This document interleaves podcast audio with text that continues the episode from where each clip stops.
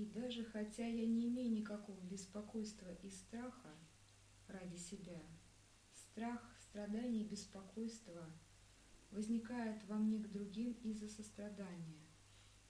Они съедают мою жизнь, и я не могу выносить это более. Если так будет продолжаться и далее, тогда, о мой отец, мать, гуру, ты даруешь мне свою милость и спасешь меня.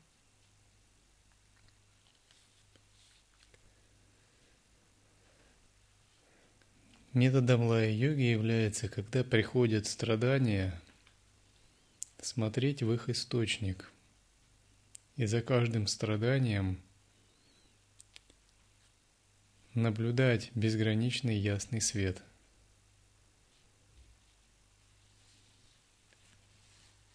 Все годится для практики. Случается ли нам испытывать переживания в медитации – страх, боль или наслаждение, истинный созерцатель не обманывается никакими эмоциями или переживаниями. Говорят, что он все воссоединяет. В глубине каждой эмоции безупречно сверкает безграничное пространство ясного света. Только незрелый практик – обманывается этими эмоциями. С того времени, как я осознал мир, это значит с детства, с трех или четырех лет, и по этот день я делаю только то, что ты мне приказываешь делать. И я не делаю ничего другого, нежели это, к тому же, вопреки моим увлечениям и желаниям. Почему я должен? Ну, абзац дочитайте до конца. Почему я должен говорить об этом? Твой, твой святой. Твой святой ум знает все.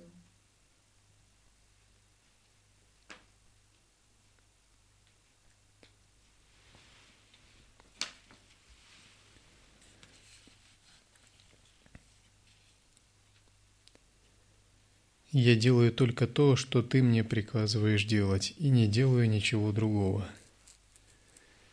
Когда мы разъединены с великим источником, то мы делаем то, что диктует нам внешний мир и чувства. До тех пор, пока мы его не открыли, мы делаем то, что диктует нам ложное эго. Когда мы подчиняем ум гуру, дхарме, мы учимся такому отречению, аскезе, самоотдаче. Это подготовка к великой самоотдаче. Все это малая самоотдача. Ну, наверное, вы понимаете, о чем я говорю.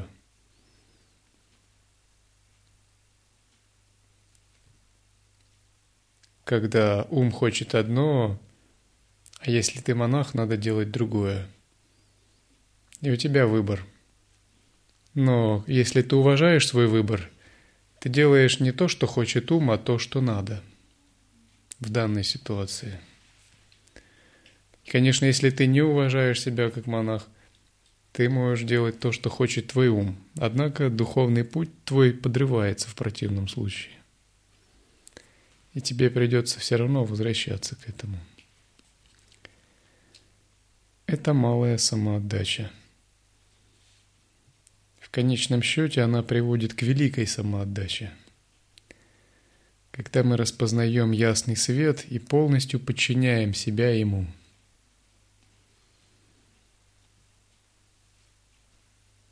вопреки увлечениям и желаниям наших низших витальных потребностей, нашего ума, эго и прочего, вопреки им всем.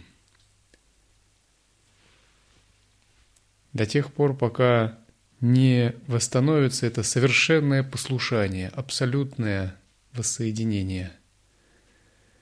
Когда мы восстановим свое единство с ясным светом –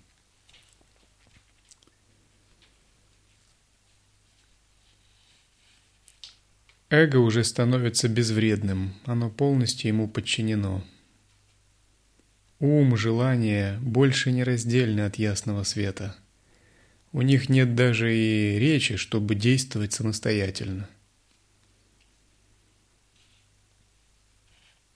Они становятся полностью его служителями. Нет даже миллиметра на то, чтобы действовать независимо.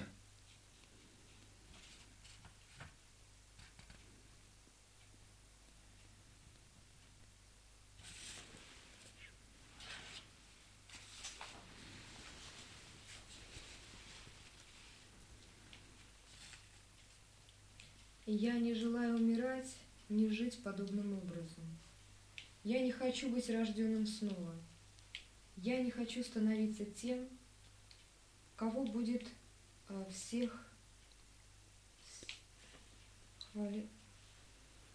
Кого будут восхвалять? Кого будут восхвалять другие, как великого человека. Я не хочу делать никаких удивительных чудес. Я не хочу отрешаться. И я не хочу быть в горестях, в горестных условиях. Нет, нет.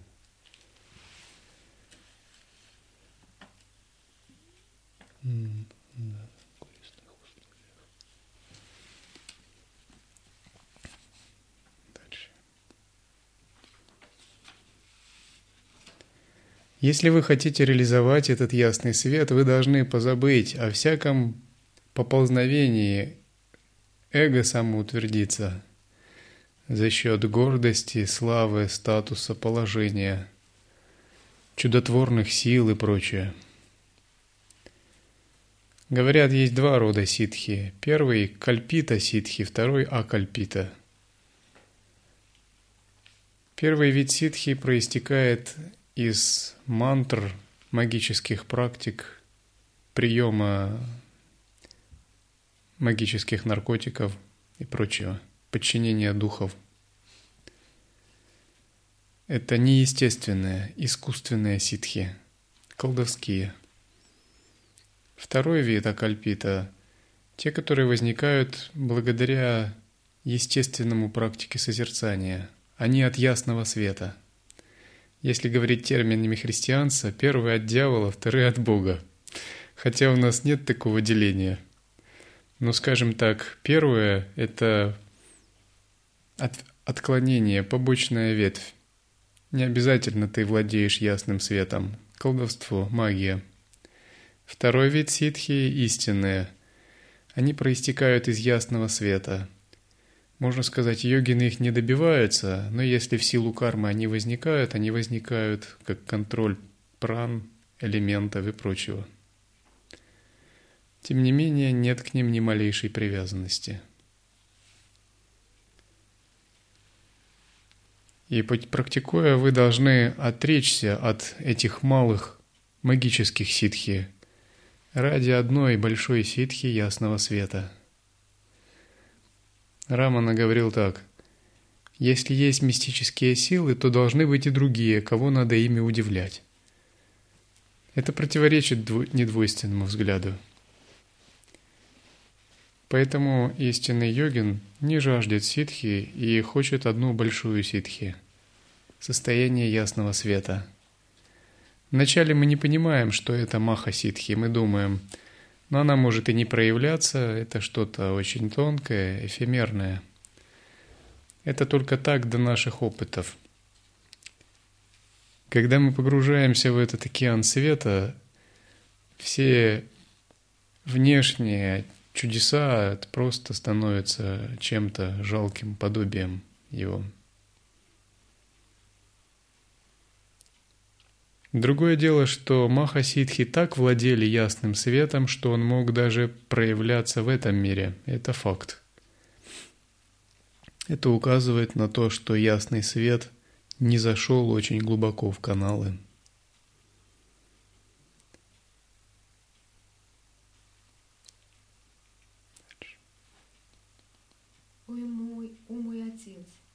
Даже раз я не сделал чего-либо согласно природе этого мира, чтобы тебе не понравилось. Я делал только то, что ты хотел, чтобы я делал. Я не сделал ничего другого, только это, и твой ум об этом знает.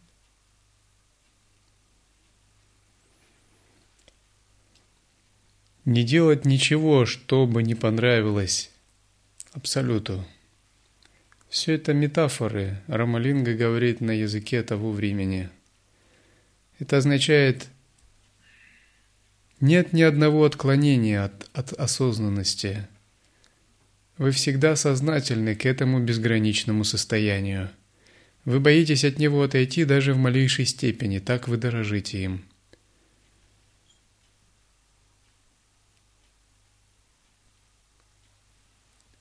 Вначале если ученик не раскрыл путь созерцания или бхакти, обычно он практикует путь поклонения гуру, святым, максимально устраняя свою волю, чтобы научиться подчинять себя в любой ситуации этой абсолютной воле.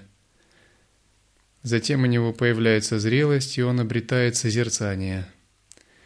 В лая-йоге мы практикуем сразу же – Созерцание и отсечение параллельно. Те, у кого сильная ясность и высокий интеллект, им лучше дается созерцание, а отсечение «я» наступает позже. У кого есть способность отпускать себя, у него самоотдача выходит быстрее – а созерцание возникает позже, когда двойственное представление о «я» уходят.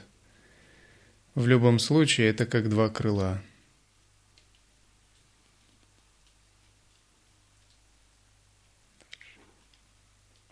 Даже когда родители пытаются учить своих детей сладкими словами, подходящими к их пониманию, дети убегают и прячутся от них, заставляя родителей отыскивать их.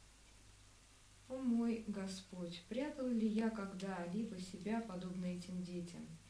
Святой ум знает, что я не поступал таким образом.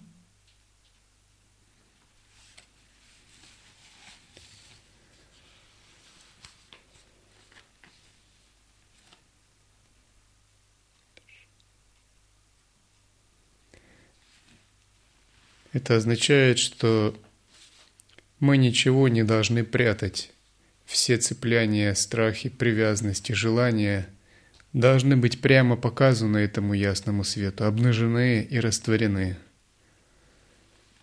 Ни малейшей, даже самой малой вещи не должно остаться, что мы бы хранили для себя в качестве чего-то тайника на черный день, в качестве пути к отступлению – отсечь надежду и страх. Только тогда возможен контакт с ясным светом.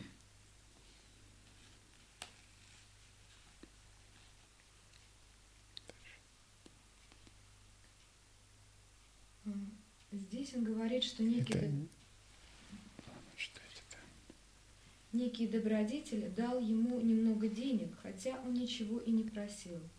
Вероятно, это были деньги одного из доброжелателей на лекциях, которые он проводил, когда был юным. Когда он взял деньги, а потом выбросил их, то он чувствовал себя очень испуганным из-за этих денег. Деньги создают потребность, творят иллюзию и будут портить ум. И как сильно он переживал и тревожился от этого чувства, и Святой Отец знает это.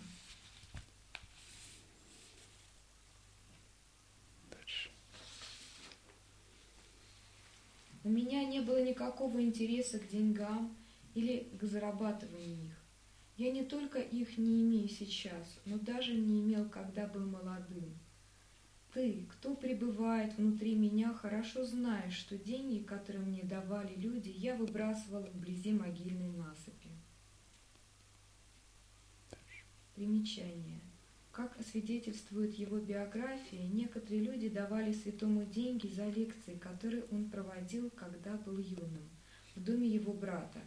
Говорят, что он бросал деньги обратно или же выбрасывал их где-то по пути и никогда не заботился о том, чтобы их получить или заработать.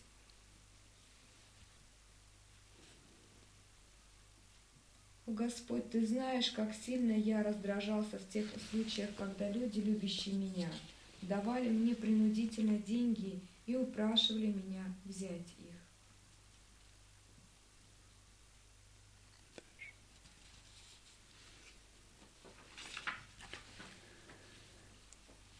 Часто, иногда даже в монашестве у нас могут возникать желания. Вроде бы ты отрекся от всего мира, но когда не получаешь то, что привычно получаешь, у тебя возникает раздражение. Мы должны ценить свое отречение. Если уж мы пожертвовали всем миром, то раздражаться из-за того, что твоя обувь старая, а у соседа нет, это забывать о своем великом отречении. Истинный йогин, он очень спокойно относится к любым вещам. Есть у него что-то, он принимает это. Если это разрешено, нет, он не забивает свой ум страданиями.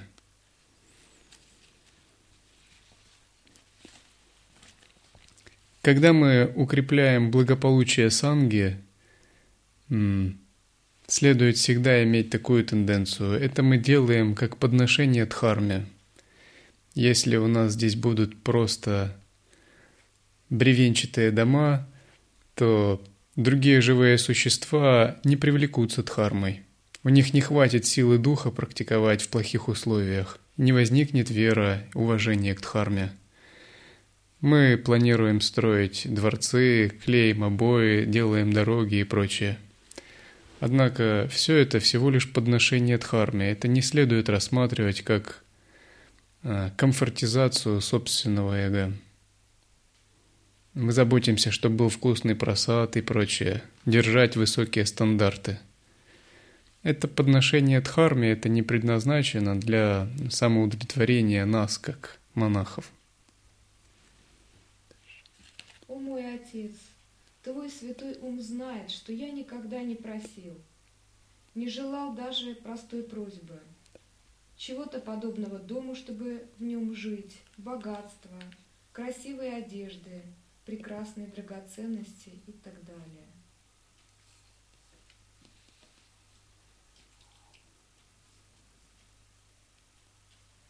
У меня не было даже э, желание наслаждаться силами и удовольствиями власти короля в этом мире или любой подобной вещью.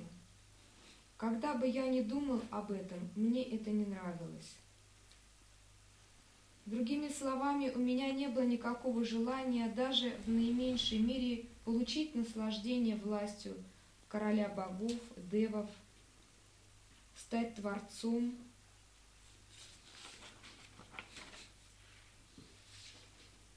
или стать творцом.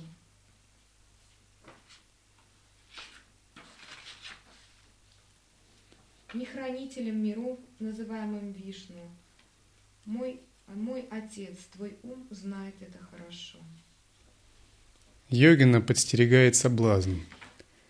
Соблазны начинающего невелики. Если у вас мало праны и слабая концентрация, то ну какой соблазн? Поспать, переесть больше, чем надо. Это соблазн, это мара. Дьявол для монаха. Когда у вас много праны, концентрация, вы становитесь подобны богам. Здесь совсем другие масштабы. Вы уже не человеческая личность. Соблазн творить самостоятельно, властвовать, повелевать, стихиями, людьми или духами. Забавляться способностями. Все это, если делается как услада индивидуальной личности, без созерцания ясного света, это тот же Мара –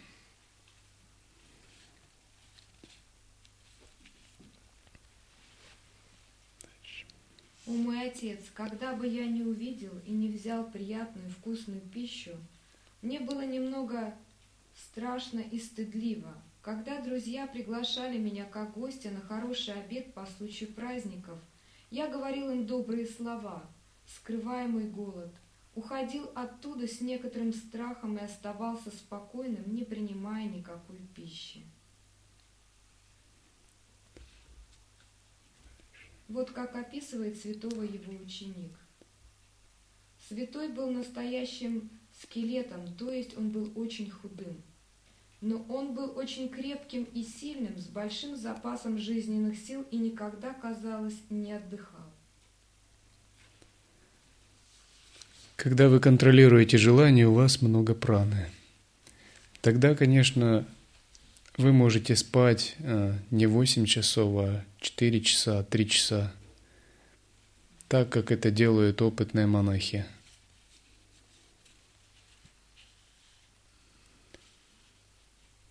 По крайней мере, вам точно не хочется спать во время баджан мандалы. О мой отец, шокирующим чувством и страхом, что если мы возьмем хорошую вкусную пищу, то может случиться какое-то плохое событие. Я просто держался спокойным, с пустым животом, не принимая никакой пищи. Когда люди, которые могут любить, давали мне что-то из любви, то я со страхом молился тебе не оставаться жестким в своем сердце и был не способен отказать и принимал их пищу.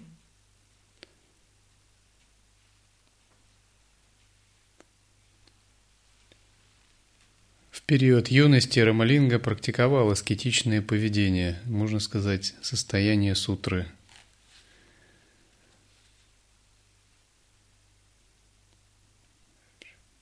того дня, как я начал понимать, что мир не способен выносить сильное чувство моей матери, я брал пищу полностью в эти дни. Я брал пищу в другие дни, не способный выносить сильных чувств близких родственников, дорогих друзей и тех, кто меня любит. Родственники заставляли его принимать просад, чтобы поддерживать нормальное состояние – но самого у него не было никаких желаний. О мой отец, даже когда я был слишком молод, чтобы понимать мир, ты, кто соединился со мной и кто остается во мне, не будучи отделенным, если ты знаешь все, почему я должен говорить об этом сейчас? Даже хотя я сам не получил достаточного контроля, над моим умом, все-таки я желаю амброзии Твоей святой милости и не имея никакого интереса к другому вкусу какого-либо вида даже в наименьшей мере. И Ты, мой Отец, знаешь это.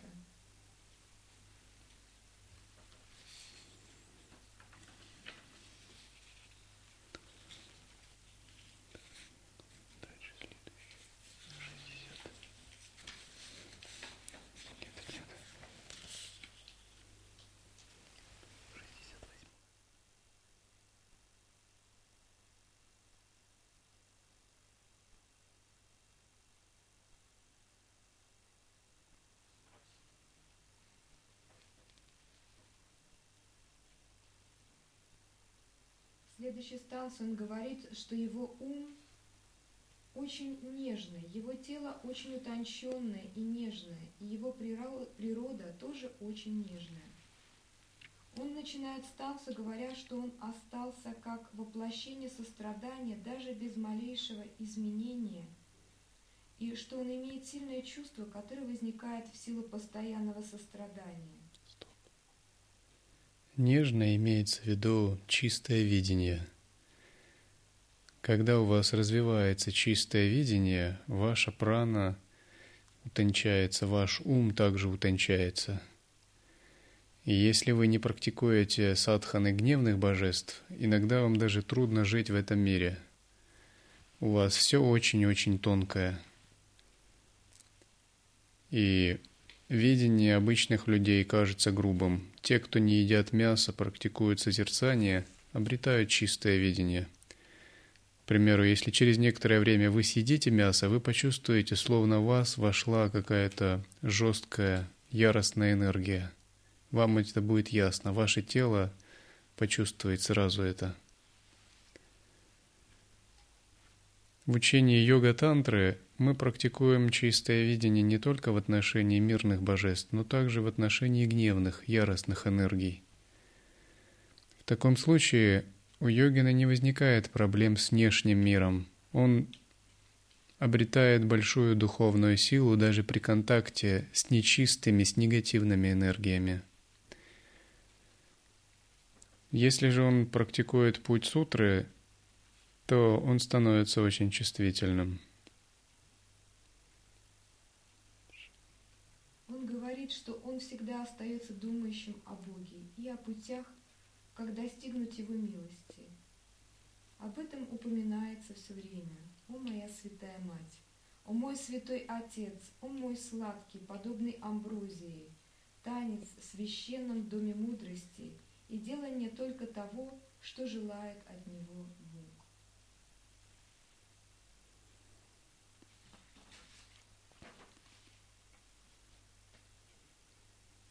зная о моей физической и ментальной утонченности, если ты не сжалишься надо мной и не даруешь мне твою милость, кто еще в этом несчастном мире сжалится надо мной?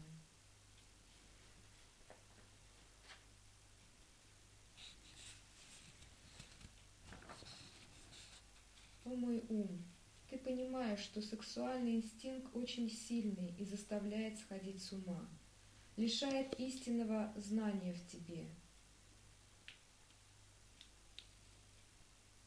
И он заставляет тебя терять равновесие и здравый смысл суждения.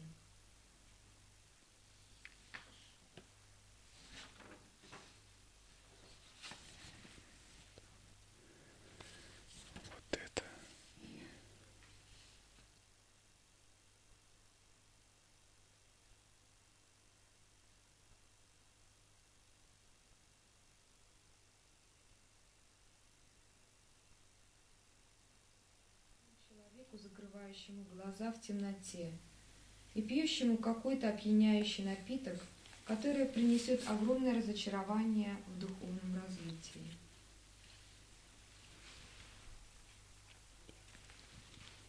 Если кто-то будет постоянно думать о ближнем или о Боге, у него не будет проявляться сексуальный инстинкт. Только новички допускают занятия сексом, но это непозволительно для тех, кто продвинулся в духовном развитии.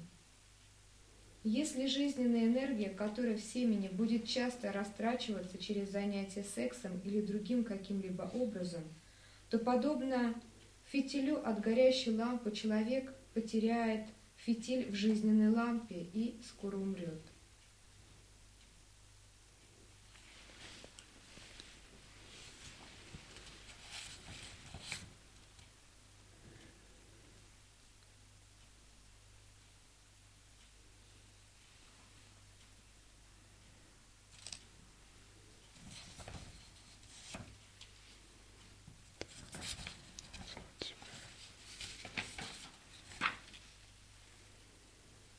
Лишь когда мы ощущаем, лишь когда мы ощущаем фитиль, очищаем. очищаем фитиль, чтобы лампа горела более ярко, мы можем избавиться от плохой энергии, занимаясь сексом один раз в полмесяца. И это для личности, которая начала свое духовное развитие, то есть для новичка, а не для продвинутого практикующего. То он дает советы ученикам, мирянам.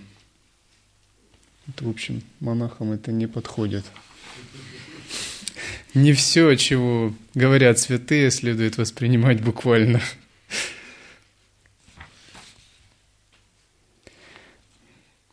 Здесь он говорит, но если кто-то очень серьезен и совершенен и имеет своей целью Бога и сострадание ко всем живым существам, то у него не будет негативной испорченной энергии – Поэтому ему не надо тратить жизненную силу в сексе, его жизнь будет долгой. Терять энергию секса семенем для йогина, ну, это абсолютный минус. Это терять жизненную прану и все свои духовные устремления. Кроме того, что забивается нади и ум возникает сбивающая прана, которая сбивает созерцание. Это также энергетические потери, которые восполняются пищей только через две недели.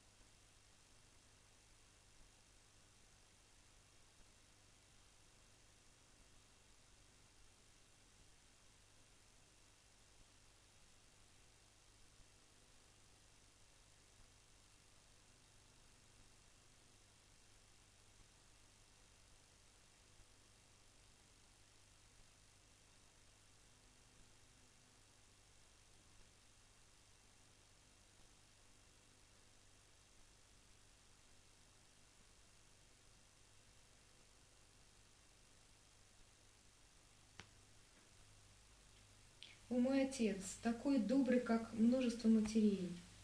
О один единственный Верховный Господь. Когда бы я ни говорил или не раскрывал, не рассказывал о Тебе, мой род становится слаще, слаще всего на свете.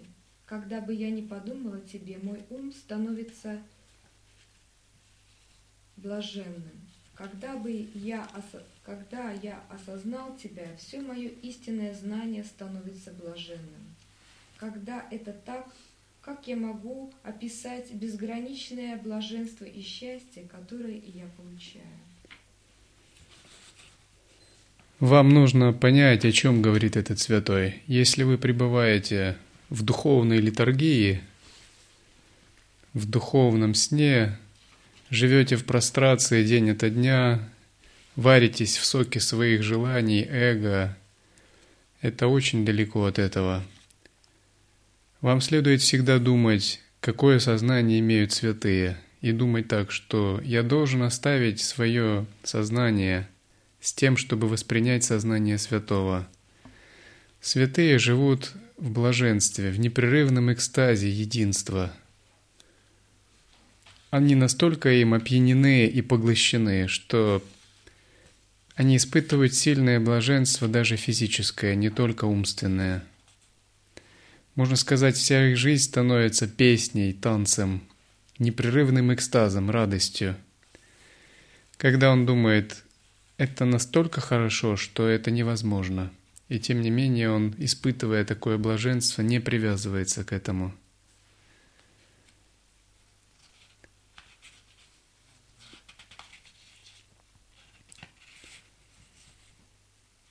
Для того, чтобы пребывать в таком состоянии, мы должны непрерывно, правильно заниматься созерцанием.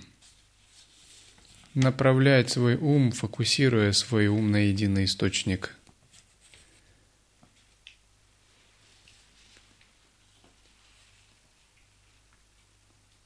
Могу ли я забыть тебя, когда я никогда не знал, как можно забыть о тебе? Если я забуду тебя, я умру. Я не могу вынести даже секунды. Это обещание для тебя. Я не могу вынести даже секунды.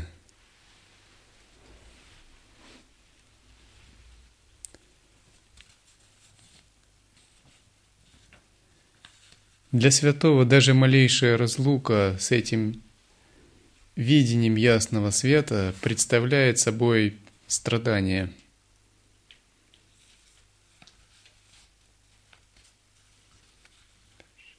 Много раз я забывал о моем теле, моей душе, моих чувствах и обо всем этом мире, но я не помню, чтобы я забывала о тебе.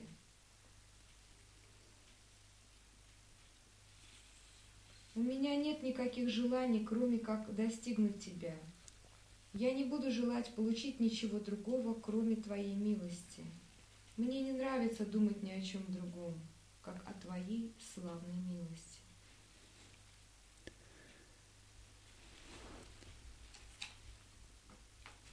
Продвинутый йогин отличается тем, что ему не нравится думать ни о чем другом, кроме как абсолюте.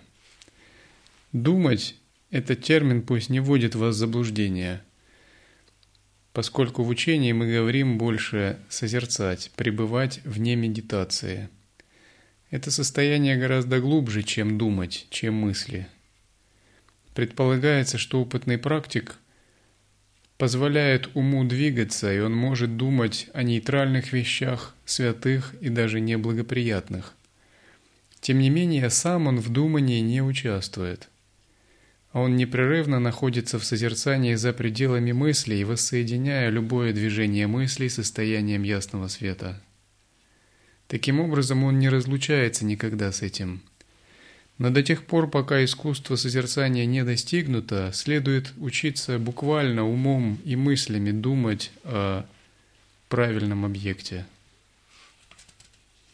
Поскольку если вы будете думать о мирских, не нейтральных или неблагоприятных вещах, то вам не удастся воссоединить их созерцанием. Это будет просто отвлечением. Мысли обладают большой силой и зарядом –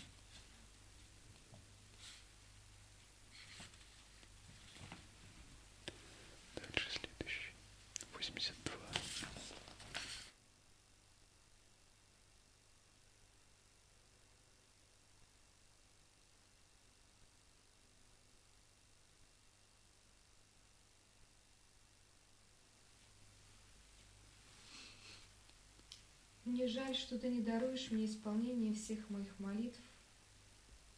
Мне жаль, что я не могу любить всех любимых живых существ. Я должен ходить всюду и достигать каждого поста. Каждого места. Каждого места.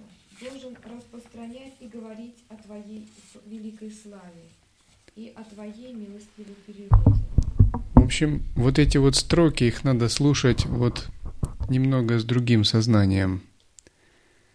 Вот вы видели собрание христиан, харизматов, евангелистов, там, где они говорят «О мой Господь!» Понимаете, вот если вы слушаете эти строки с таким а, устало, безрадостно спящим сознанием, то это как аппаратха такая, маха-аппаратха – эти строки, перед которыми надо плакать от благоговения. Но если у вас сознание не поднимается, то ну, только сострадать можно.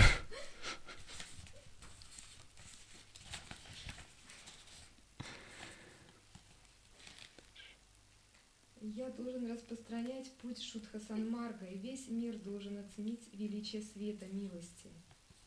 Если я допущу какую-то ошибку, ты должен вытерпеть ее и простить меня. О Господь, я хотел бы условий, в которых я всегда был с тобой, всегда помня о тебе, не будучи отделенным от тебя.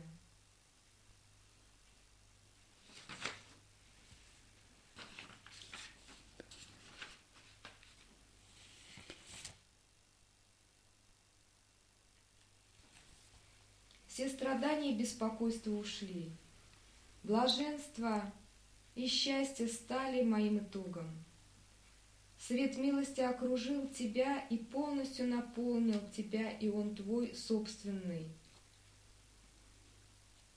Ты стал владельцем счастливого состояния Шутха Санмарга. После устранения всех злодеяний и грубости, после убеждения каждого следовать доб доброй дорогой, который есть путь Шутха Санмарга, после обретения реальной счастливой жизни ты пожелал сделать всех живых существ ведущими счастливую жизнь. Согласно твоим желаниям, о мой возлюбленный, я умоляю тебя сотворить это в условиях бессмертия, на очень долгое время, навсегда пребывать в счастливом состоянии. Я даю тебе управление священным светом милости.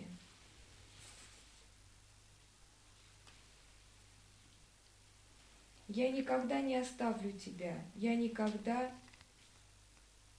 не унижу тебя. Это мое обещание, и это мое обещание. Благослови меня с этими святыми блаженными словами,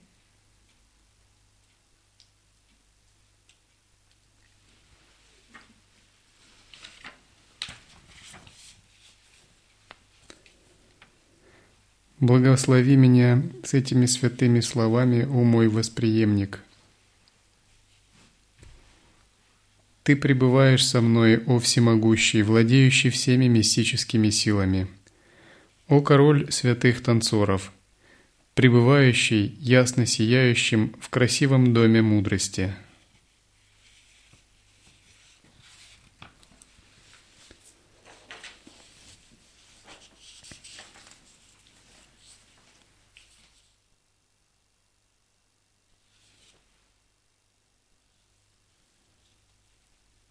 Когда бы я не был счастлив, я чувствовал счастье, только думая о Твоей природе. Когда бы слезы не падали с моих глаз, я чувствовал мысли о Твоей милости.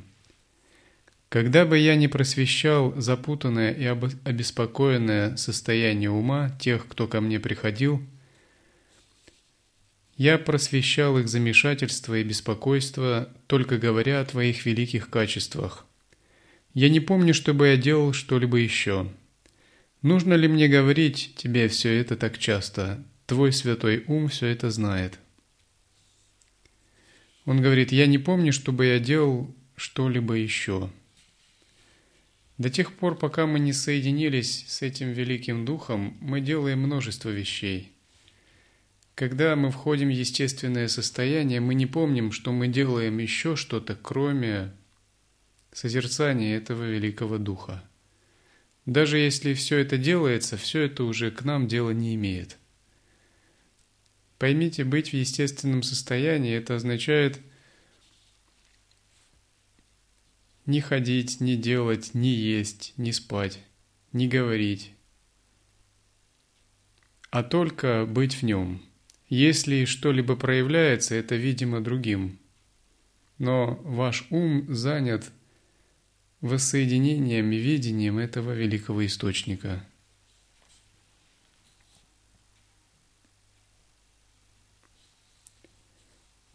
Принимая пищу, сливаясь с тобой и становясь счастливым, засыпая и пробуждаясь, осознавая мирской опыт, становясь счастливым после обдумывания, изучения всего, что нужно знать,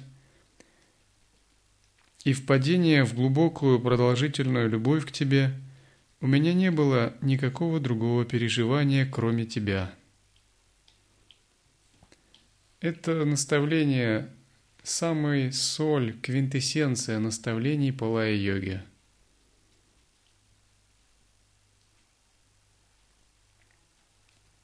никакого другого переживания, кроме тебя.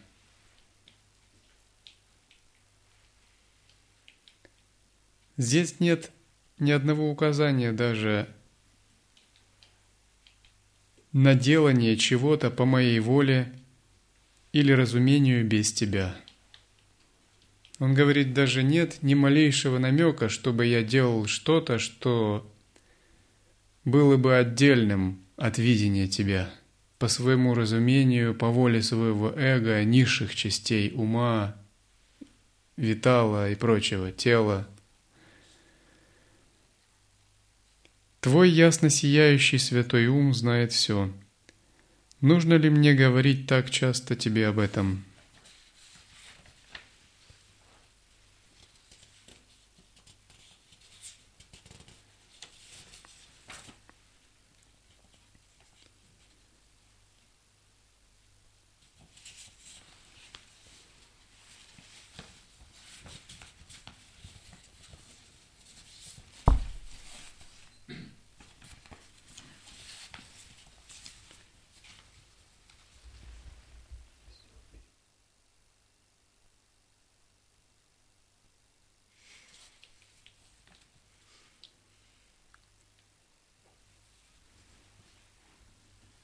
Если тупой сын избивается отцом, мать, увидевшая это, тотчас обнимет сына. Если та же мать в гневе бьет сына, отец остановит мать в ее наказании и обнимет сына. Таким наказывающим отцом и матерью в этом мире для меня есть ты.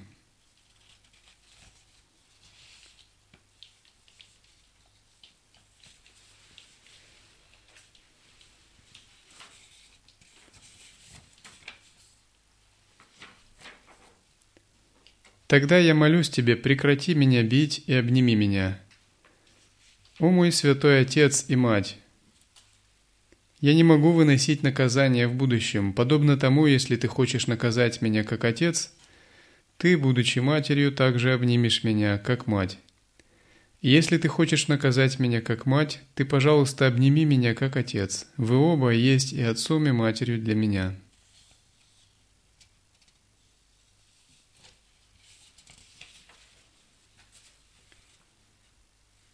Быть искусным в единстве с великим источником – это означает, что когда бы ваш ум, желания не пытались вас наказать, вы всегда можете воссоединиться с ним.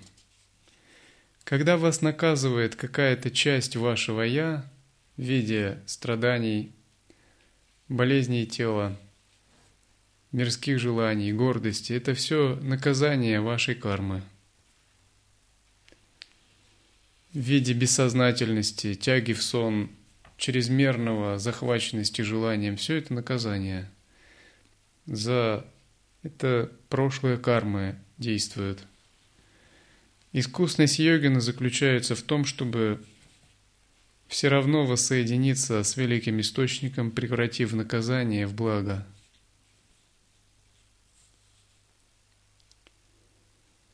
О глава священных танцоров – ярко сияющий, подобно сияющей драгоценности. Ты благословляешь меня достигнуть окончательного истинного состояния посредством исконной мудрости.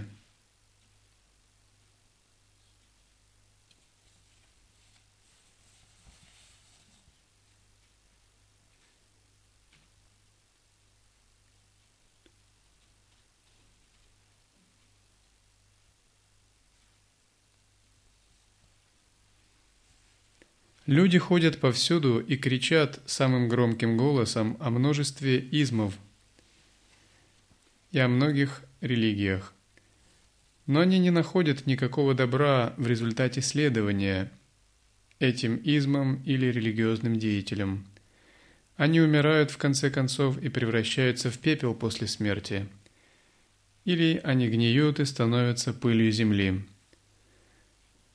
Думал ли я когда-либо об умирании подобно им? Я желаю достичь высшего состояния, никогда не умирающего состояния, и Ты позволил мне достичь этого состояния. Я молюсь Тебе, открой святую дверь и дай мне амброзию, и благослови меня достигнуть этого окончательного состояния, открывающегося как истинную мудрость.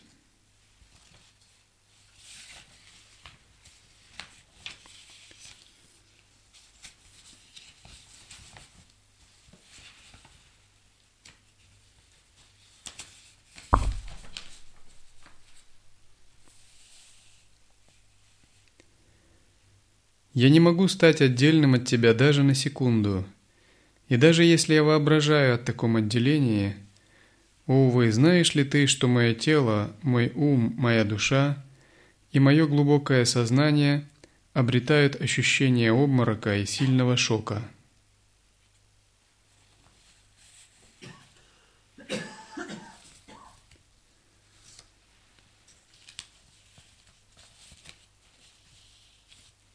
Когда мы слышим слова святых и их мировоззрение, мы обнаруживаем, что нам есть чему у них поучиться. Это совсем другое видение, нежели наше обыденное. Они стремятся к Богу так же, как тонущий хватается за соломинку, или как умирающий в пустыне желает пить.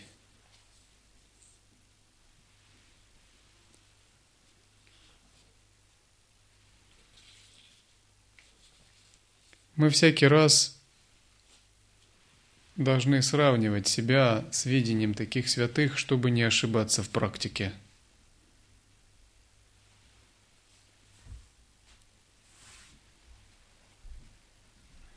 Обычно учение лай-йоги – это не столько эмоции и внешнее проявление, сколько неуклонная ровная внимательность и бескомпромиссная подчинение своего «я» источнику ясного света. А когда приходят искушения и соблазны, это продолжение такого подчинения. Когда вы начинаете практиковать, то все кармы восстают. И вы испытываете различные искушения. Только тот, кто может пройти эти искушения до конца, воссоединится с ясным светом.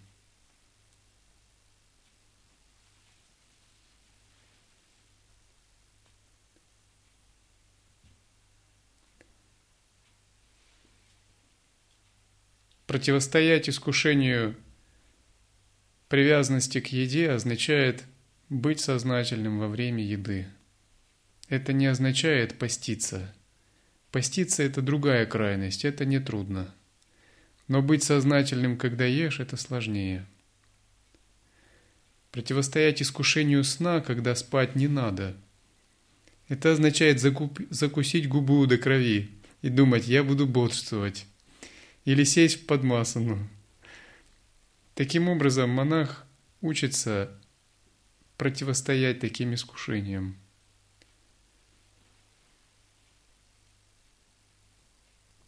Противостоять искушению привязанности, выйти в мир лишний раз, посмотреть, как там живет сансара, не исчезна ли еще.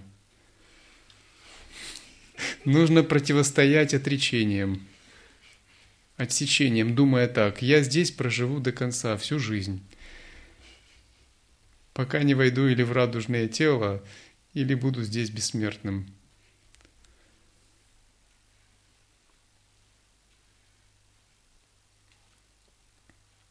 Противостоять чувству гордости